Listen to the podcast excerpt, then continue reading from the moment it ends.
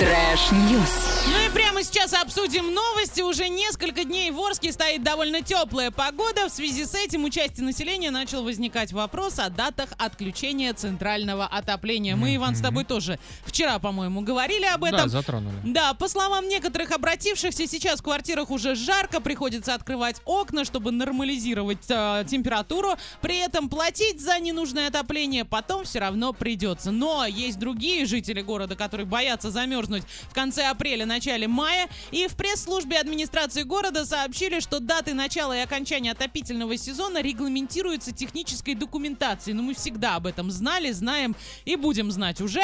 И согласно ей начинается он, если в течение 5 суток средняя суточная температура воздуха составляет +8 и ниже, а заканчивается он, если в течение 5 суток среднесуточная температура воздуха на улице составляет +8 и выше. А что касается ближайших дней, то вот так, сегодня первое. Итак, сегодня +8, завтра +7, потом +8. Это дневные часы, по ночам там до -3 может опускаться температура. И, судя по прогнозу, ближайшую неделю температура наружного воздуха будет варьироваться от небольших положительных значений в дневные часы до отрицательных ночью, а вот на следующей неделе днем столбики термометров уже начнут подниматься до +13, не опускаясь ниже 0, даже ночью. И вот, скорее всего, что уже на следующей неделе к нам придет отключение. Ну и пускай. Я сегодня ночевал в другой комнате, потому что в той комнате, где я все время сплю, было очень жарко. Окно я открывать боюсь, потому что у меня, напомню, дома живет 8-месячный котенок, который мало ли ночью он бодрствует, он не спит. Да. Мало ли вдруг ему станет интересно, что там за окном. И... Ты себе не представляешь, что я сегодня ночью вытворяла, потому что мне было безумно жарко. Я и окна открывала, потом закрывала, потом... Ой, я даже не буду это рассказывать. Расскажу тебе за эфиром, Иван. А сейчас ты с новостями поделись. Расскажу. Житель Британии прикинулся кустом, чтобы выйти на улицу во время карантина. Я видел его. Ну да, какой это уже давно ходит. Какой миляшный кустик просто вообще. Жители города Стивениджа засняли на камеру замаскированного под куст соседа, который перемещался по улице мелкими шажками и кувырками. Да, забирал пакет, ну, вероятно, с продуктами и возвращался домой.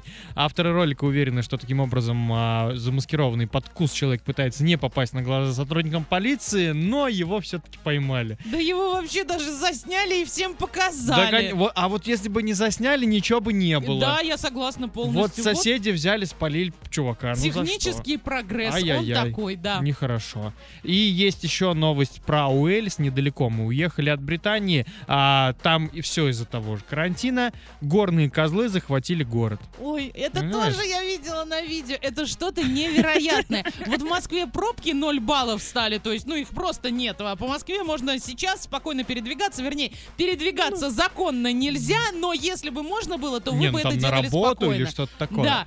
А здесь козлики. Козлики беленькие, они такие прям миляшные. Бегают они по безлюдным улицам и заглядывают в окна жителям. Представляешь, ты сидишь, кушаешь, тебе козел такой. А как они мекают, наверное? Ну, козел, да. Животные спустили с мыса Грейт Орм. Несколько дней бродит по центру города Лландидно.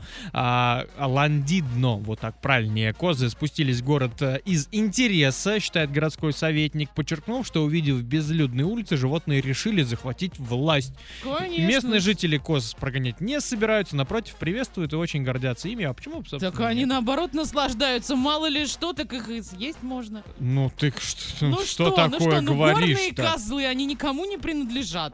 Начнем с этого. Согласен. Вот. Не, вот главное, поэтому, если приспичит и прижмет, гречка закончится, в принципе, можно вот так подружиться с козликами. Главное, чтобы эти козлики вот в машинах, стоящих возле домов, не увидели конкурентов и не начали их бодать, потому что у них рога-то ого-го какие мощные, это как бабахнут, все, минус машина. Это вот прям да. Ну а что ты сделаешь? Наслаждайтесь козликами, подкидывайте им морковку через форточку. Они даже по крышам лазят.